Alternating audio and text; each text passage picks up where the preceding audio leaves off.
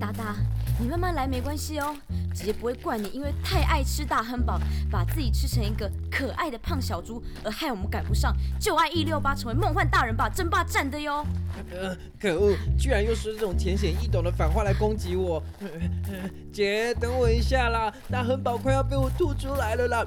啊，大汉堡的热狗出来了。一边勉励你的时候，不知不觉就到了，好盛大哦！就爱一六八成为梦幻大人吧争霸战，简直就跟安室奈美惠告别演唱会差不多啊！等一下，里面全都是参赛者吗？太多了吧？哈，只要拿出这个就没有问题了。给，妈妈的存折，怎么样？穷人通通给我闭嘴！梦幻大人就是我。什么？居然是这种路线的？姐，你今年已经二十四岁了，来不及了啦！达达，你要知道，你姐根本不在乎年龄。从小到大对身边的大人毕恭毕敬的我，从他们身上可是学到了不少。一六八梦幻大人是我才对。Round one. 穷人给我滚开！Fight. 哇，真羡慕妹妹出生在一个那么好的家庭。你呀，以后不养家中长辈一定没关系，对不对？什么？什么？居然把昨天吃的三餐都吐出来了！全部都是佛蒙特咖喱！哼，小意思。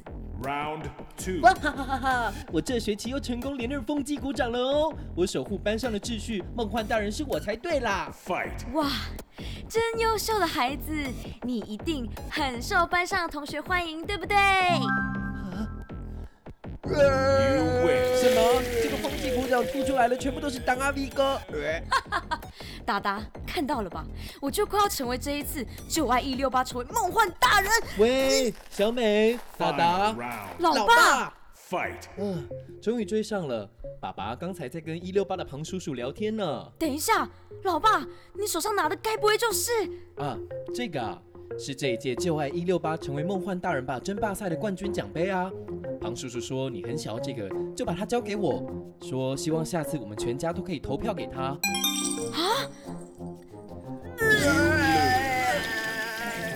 哇，全都是大亨堡。Game over。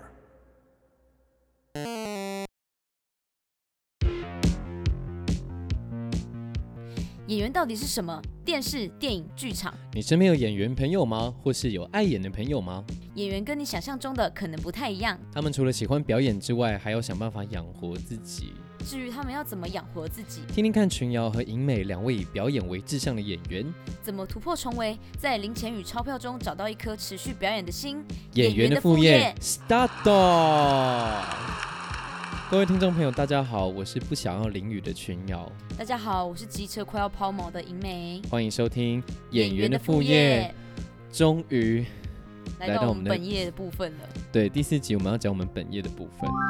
在差不多前几天的时候，我有在官方的 Instagram 上面 PO 一个现实动态，就是问大家知不知道潜台词是什么。结果呢？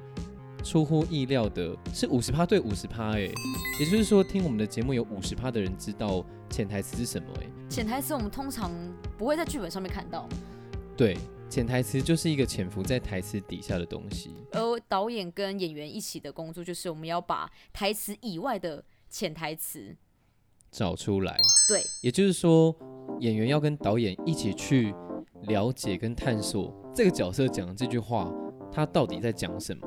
这这样会使整个角色更立体。嗯，哎，这杯茶请你喝。他想要做什么？他是想要毒死这个毒死这个人吗？或者想要把我赶走吗？或是哦，你说像京都人就说，哎，没错，口渴了吧，要不要喝点茶？他其实是想说，快滚啦！哎，真的绕好大一圈哦。对啊，就是哎，你穿这个衣服真好看，哎，这个很适合你哎。其实他们全部都是在说，你真的好没气质哦，穿这种衣服才够的，才配得上你啦。啊，当日本人好累哦。嗯，各位日本人，我。总而言之呢，潜台词这个东西我们刚刚就讲过了嘛。可是我觉得用讲的是不是有一点还没有那么了解？应该是说就是觉得哦，原来就是这样子啊，所以嘞，我们要来示范一次啊大家啊！态度好差。大家态度其实根本没有这样子，好不好？大家只在骑车而已，没有回应我们。好，我们今天准备了一个小单元，要跟大家讲潜台词这个东西到底是什么。那我要来念出这个单元的 title 了。好的，好，这个单元叫做“银瑶的潜台词讲堂”，拍手，谢谢。这个单元呢，会带大家了解潜台词这个东西到底是怎么会发生在我们日常生活中。Opening 音乐。你是不是常常搞不清楚对方在讲什么呢？你是不是想拒绝又害怕受伤害呢？想看穿他的心吗？想读懂他的唇语吗？本单元带你读出人心险恶，带你深入各中含义。欢迎来到银瑶的潜台词小讲堂，拍手。好，这个单元简而言之就是我跟银美会演一段日常生活中会发生的对话，然后来让大家快速的了解到底什么是潜台词。那我们开始喽。好的，第一个情境，我是男朋友，你是女朋友，我们约在圆山捷运站要去北美馆看展览，可是我迟到了一个小时，因为嗯我睡过头了。嗯，这个时候会怎么样呢？好的，开始喽。好，宝贝，对不起，我我迟到了，对不起啦，对不起啦，你生气了哦？你不要不讲话好不好？没关系啊。好的，这个时候问题来了，请问一下，女朋友的这一句“没关系”是什么意思呢？A、真的没有关系，B、真的没关系啦。C。我真的要气死了，你这个小懒猪！好的，各位观众，请在你们的心里面选出正确的答案。没错，答案就是 C。我真的要气死了，你这小懒猪！好，所以他这样子有没有了解潜台词的意思呢？意思就是当女朋友说没关系的时候，绝对不是没有关系的意思。也不一定啦，看人看人，还有看情境这样子。那我们等下还会有第二个情境，但是一模一样的台词，我们来看看我们会怎么演绎。好，这个情境呢是一个业务嗯，跟一个即将要跟他签约的客你户该。不会又要睡过头了吧？对啊，不然嘞。这个这个业务呢，他们约在东区的摩斯汉堡，然后要签约，是结果这个客户大迟到。我们来看一下这个对话会长什么样子。，OK。开始喽！哎、不好意思，不好意思，我迟到了。哎、真的很抱歉，应该没有耽误你太多的时间吧？没关系，没关系。好，这个时候问题来了，请问一下业务的这句“没关系”究竟是什么意思呢？A、没关系的，小姐，B、你耽误了我好多的行程哦。C。我想要吃寿司郎，好的，各位观众，请在你们的心里面选出你们的正确答案。没错，答案就是 B。我想吃寿司郎，开玩笑的。什么到东西啊底哪里的？线索会想吃寿司郎呢？答案是 B，你耽误到我的行程了。但是呢，我这个业务的角度是不能像女朋友一样，我那么直接的骂他。可是其实这种场合应该多多少少都听得出来吧？对啦，对啦和。颜悦色的讲说：“哦，没关系啊，真的没关系。”可是其对，但是态度就是，有诶就是一样有事啊。我跟客呃业务跟女朋友一样都有事情，但是一个就要比较客套一点，一个可以比较直接把情绪丢出来。也就是说，如果这个业务他真的这样表达出来的话，会不会就是他其实有点失败？对，他的业绩就是零，就如果他的潜台词这么容易的就看出基本上是。菜鸟啦。就帮他加一个这个角色设定好了。哦，原来是菜鸟，所以如果是手鸟的话，手鸟，没关系，小姐先坐，我刚刚帮你点一个汉堡。哎、确实超会哎、如果是那种很纯熟的业务的话，他就会立刻满脸笑，然后说：“哦，真的没有关系啦，我不是不是我后面的行程真的没有很赶，你慢慢来哦，要吃什，么？”贵人多忘事。哎、这有点酸了。所以大概就是这样子吧，就是主要是想要让大家知道潜台词这个东西可以怎么样在日常生活中去发现。因为这个东西很有趣是，刚刚观众你们会先知道我们的角色设定，我们之间的关系，嗯还有我们的背景跟情境，所以可以相对做出一个这样的情绪的反应。嗯那我们通常拿到剧本的时候，我们第一件事情就是要做这件事情。哪一件事啊？我们就是要先把剧本看清楚，了解他的角色关系，还有他的目标跟这个剧本想要传达的主旨是什么。就是我们会先搞清楚一些基本的资料，嗯，比方说他是哪里人，然后他大部分是怎么生活的，他的嗯收入来源。其实我们会做很多很社会化的分析耶，比方说他是在社会里面的哪一个阶层，他是那种领导阶级吗？还是他是他是蓝领阶级吗？什么的，就是会做很多这样子的东西因。为我们会希望这个角色可以更立体一点，更让观众可以带入这个角色。因为而且这个人的社会的属性也会影响他在讲台词时候全就是潜台词的诠释会不一样。比方说，如果我今天是一个老板，我今天是一个位阶很高的，就是坐在那种很大的办公室，然后椅子很大，然后办公桌很长很长一条那种老板，然后今天有一个员工，他可能做了一些什么不足以为奇的事情，然后来跟这个老板道歉的话，可能就是老板对不起，我什么文件弄错，然后这个时候老板他就会说，哦，没关系的，你懂我意思吗？我懂你意思，就是他他不疾不徐的回应你。对他就是要他真的不 care。我觉得这很有趣哎。那如果今天是一个怎么讲？今天就是一个他比较是那种组长，然后他上面有老板，下面有员工，嗯，然后今天有一个员工就跟他说：“老板，对不起，我上礼拜那个资料不小心寄错给客户了。”这个时候，老板他会没关系没关系，你那个东西先帮我弄好不好？快点快点，有没有很急？哦你当过组长哦？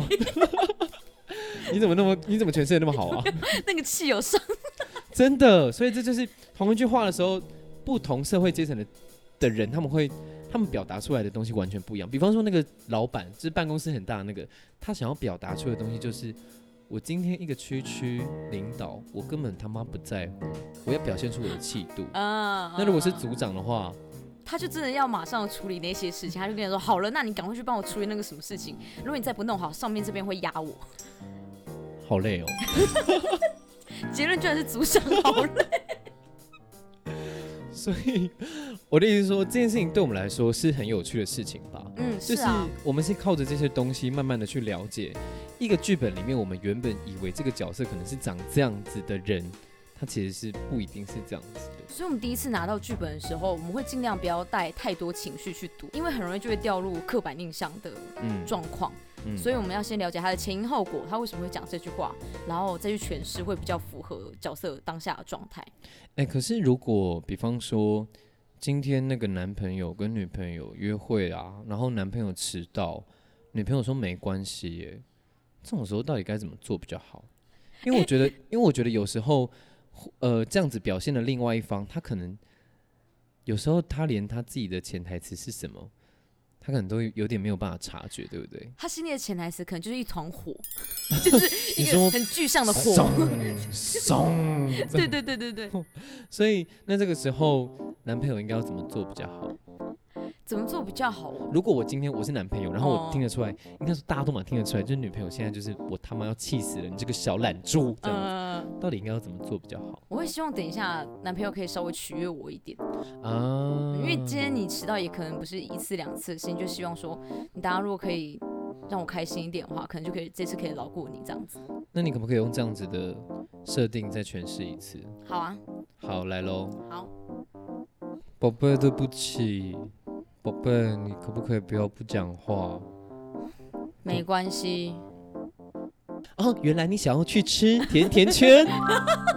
哎你也读了太多潜台词了吧？哎、因为如果如果是这样子的话，我刚刚就可以感觉出来，你可能就是有一点小小的闹别扭的感觉。哦，对，因为我比较还是稍微有把那个不悦表现出来，我觉得这个状况就会听起来没那么火大，还可以解决的地步。糟糕，可是其实刚刚听众就觉得，哇，我们好像听不出差哎别，根本没差。一样都是没关系。所以我们在每一次那个彩排的时候，我们都会试着用不一样的方式去呈现。你说不一样的方式呈现，就是尽量让这句台词它还有不一样的对，我。们每次会试不一样的感觉啊，想说这次是一个比较生气一点啊的，这次是一个比较没那么生气的，好了。哦，嗯那你可以来一次吗？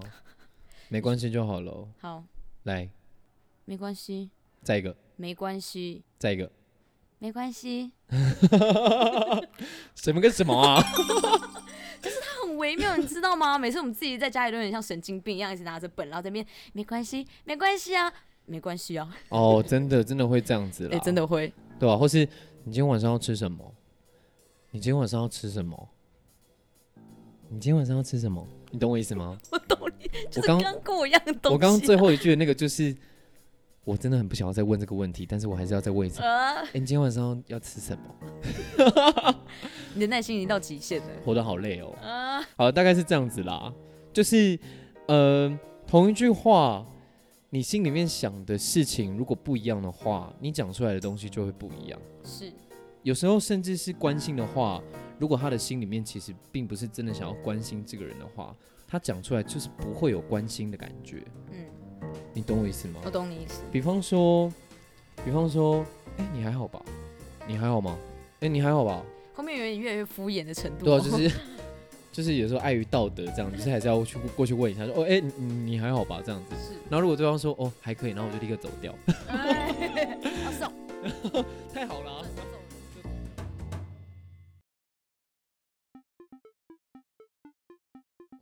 那如果是我的场合的话，我在刚接到一个角色的话，我会去除了读一次剧本之外，我会先去看他跟别人的互动是什么。比方说这个角色他他可能有三个场景，然后他三个场景里面分别会碰到不同的人，一个是可能是他的老师，一个可能是他的呃男女朋友，另外一个可能是他很敬重的对象。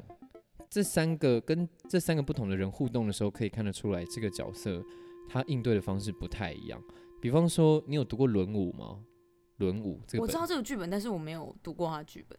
哦，就是他《轮舞》这个本是一个法国的本，然后他在讲的就是，呃，是十二个男女还是什么的，他们分别就是我跟你谈恋爱，然后在下一场是我跟另外一个女生偷情，嗯所以也就是说我在跟你互动的时候是不一样的样子，我在嗯跟我偷情对象互动的时候又是不一样的样子。嗯，我在跟我的正宫相处的时候，我就会跟他说：“哦，天哪，宝贝，我真的很爱你，你怎么可以怀疑我呢？我对你忠贞不渝啊！”可是我到我的偷情对象的时候，我就跟他说：“拜托，我根本不爱那个女人，我真的爱的是你。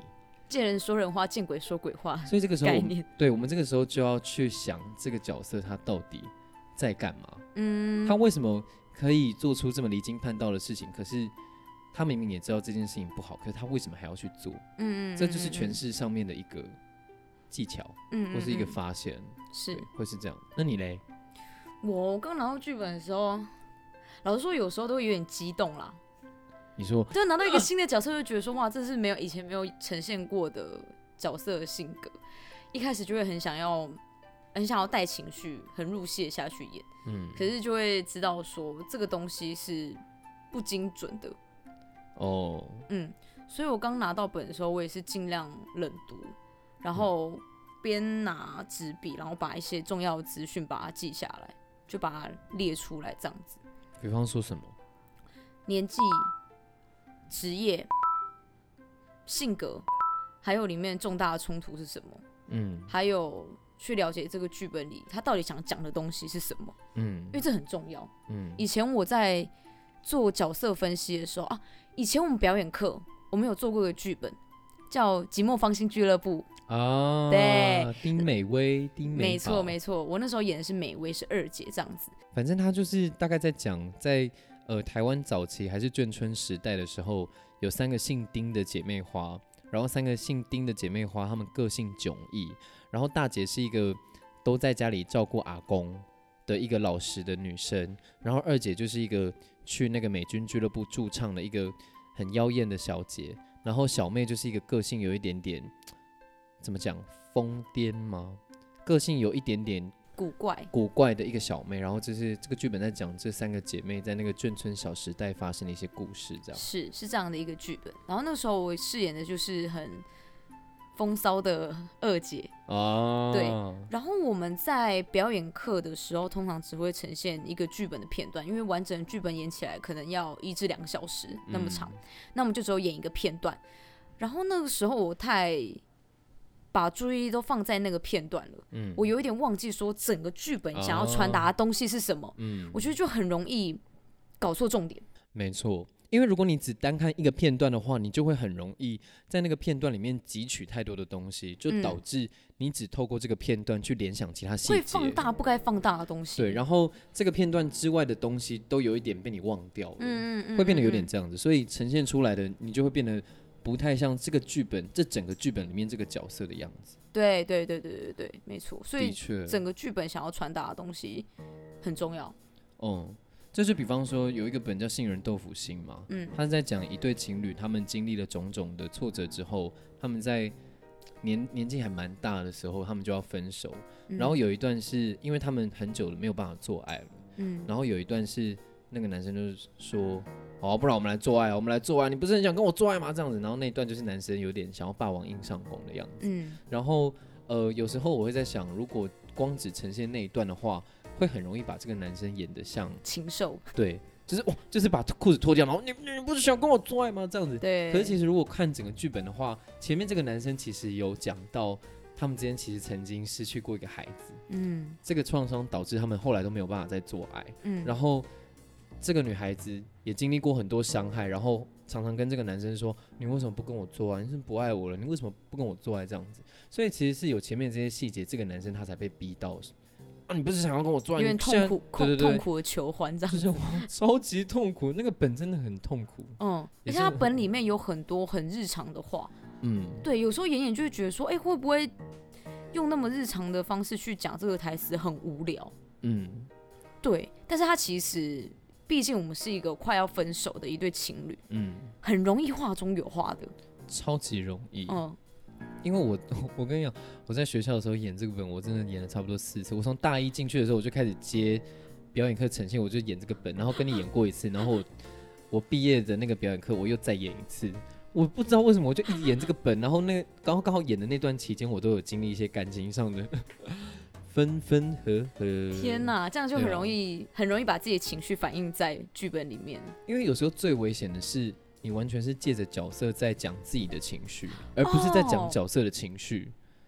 角色可能想要说的是“我依旧爱你”，可是有时候你可能想要，你可能不小心把它讲成是“我再也不要跟你在一起我觉得有时候处理那一种跟自己很像角色的时候，就是会有这种风险，”。嗯你会把太多个人的想法过度的带入嗯里头，然后嗯有时候会有点想要借由这个东西去发泄，嗯，但是观众真的想要传达给观众的东西不是这个，没错，嗯。就是这个作品，就是总夸来说，这个作品它其实不是你拿来当成私人私人情绪发泄的，可是其实有时候真的会很容易这样子。嗯嗯嗯，毕竟它是一个很需要大量感性的工作，对啊，我们还是很需要靠感情的啦。虽然我们就是需要先经过一些理性的分析，可是到最后，我们是要把我们整个人就是去感受了，你知道吗？可是那个东西有时候又很难讲，因为有时候大家可能会好奇说，哎、所以你们在舞台上，或是你们在角色的时候，你们到底是你们自己还是角色？会有人问这个，或者是会不会那个出不来？对，会不会出不来？什么叫出不来？我是没有这个困扰，因为在我们台上演出之前，我们就是会有前面刚刚那么缜密的一些思考，嗯，所以那个演出，你说我们是全然的感性在台上吗？其实也不全然。应该说有很多表演的怎么讲派别哦，他们想要的东西不太一样。嗯有些派别他可能讲求的就是你必须要完全的变成角色，嗯然后有一些派别他们就是觉得角色其实是传达一种政治理念的方式，嗯就像那个布莱希特，你知道？对所以其实，可是我觉得能够打动人心的演员或者是表演方式有很多种，只要你是一个，只要你是一个独立的人，你就有一个自己的方法可以去影响观众，嗯跟诠释你自己的角色。嗯我觉得关于诠释这件事情，有时候它也不是只有潜潜台词这么单纯，就是你不是只有找出这个角色的潜台词就够了，你就可以真的把他想要讲的话说出来。比方说之前在学校的时候，我演过剧展，然后那个剧展我演的角色他是一个三十几岁，然后呃妻子跟小孩都离开他的一个住在五楼的男人，然后他也会讲很多的独白，他就会跟大家说。我的老婆跟小孩离开我了，他们最后对我说的一句话是：希望你继续加油，但我们要先走了，这样子。然后这个角色就会对观众说大量的独白，那个独白就真的都是我在 YouTube 上面看到了一个影片，然后一个胖子从直升机上面撑着降落伞下来，我真的快要被那个影片笑死了，怎么会那么好笑？这样子，他的独白大概是长这样。但是你在你在看这段台词，或是你在诠释这段台词的时候，你可以很强烈的感觉到，他绝对不是真的觉得这个影片很好好笑。他绝对是从这个影片里面看到了自己，嗯然后他在用这个台词跟观众讲，嗯他觉得自己的遭遇多么的荒谬到好笑，嗯就好嗯沉重哦。有时候有时候演完你都会觉得，我那个时候发生过一件这样子的事情，就是我演的那个角色叫做五楼，然后那个时候我在学校附近租的房子是六楼，然后后来某一天我我跟我男朋友回家的时候，他就说，我怎么觉得最近六楼的楼梯要爬这么久？然后我就说，哈，你在说什么？我住五楼啊。好可怕！然后我我这样子回话的时候，我就我男朋友就说你怎么了？然后我就说啊啊啊，没有没有没有，我住六楼，我住六楼，我住六楼，我住六楼。我觉得那只是一时忘记啦，有对啊，那是一时忘记，那是习惯了，绝对不是什么走不出来之类的哦、绝对不是什么有点中邪的状态。真的不是吗？真的不是 好了，确实不是啦。我之前有演过一个审讯官，那他的工作就是要审讯犯人嘛。但是有一天他遇到一个很特别的犯人，怎么个特别呢？也就是那个审讯官的小孩有一次发生了车祸，但是那个犯人冷眼旁观，他并没有去帮助那个我的小孩。嗯，对但是在前面审讯的过程中，我并没有要直接让犯人知道我跟他有这个过去，嗯，所以我就只是单纯在审讯他。但是我又不能只是单纯在审讯他哦，嗯有时候我可能想要诠释一种我情绪快要冲出来，但是我必须要压抑我自己，嗯，好好的跟他讲话。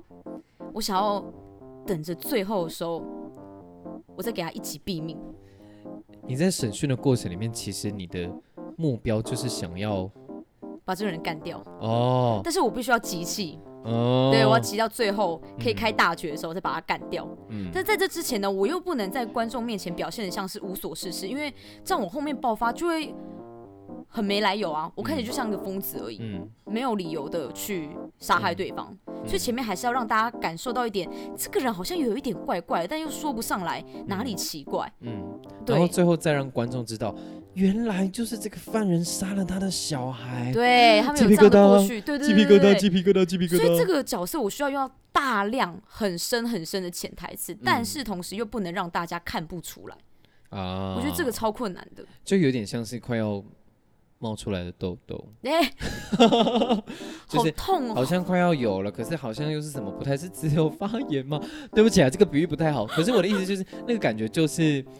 观众好像有感觉到他们有被戳什么东西，可是他们又不太知道那个到底是什么，然后最后才原来就是这样。对对对对对，这真的不容易。老实说，如果你现在要要给我一个这样子的角色，我还是必须要花很长的时间才可以去搞懂这件事情。因为不只是台词，你还要可以善用场上的道具哦，去传达这件事情。嗯你可能拿起某个凶器的时候，你可能有点想要往那个人的后面敲下去。哦，对，这是很细节的东西、哦，这很细节，而且这个东西台词上面他不会明讲，哦，可能要自己去生出来。对，你要自己去塑造。就是比方说，我们今天如果了解这个角色，比方说你那个审讯官的角色好了，嗯，大家可能会呃，你自己给你自己的设定的目标就是，其实你很想要杀了他，嗯。但是你又没有办法这样做，对吧？嗯，所以在你的各种举动里面，你都必须要去调整这个东西。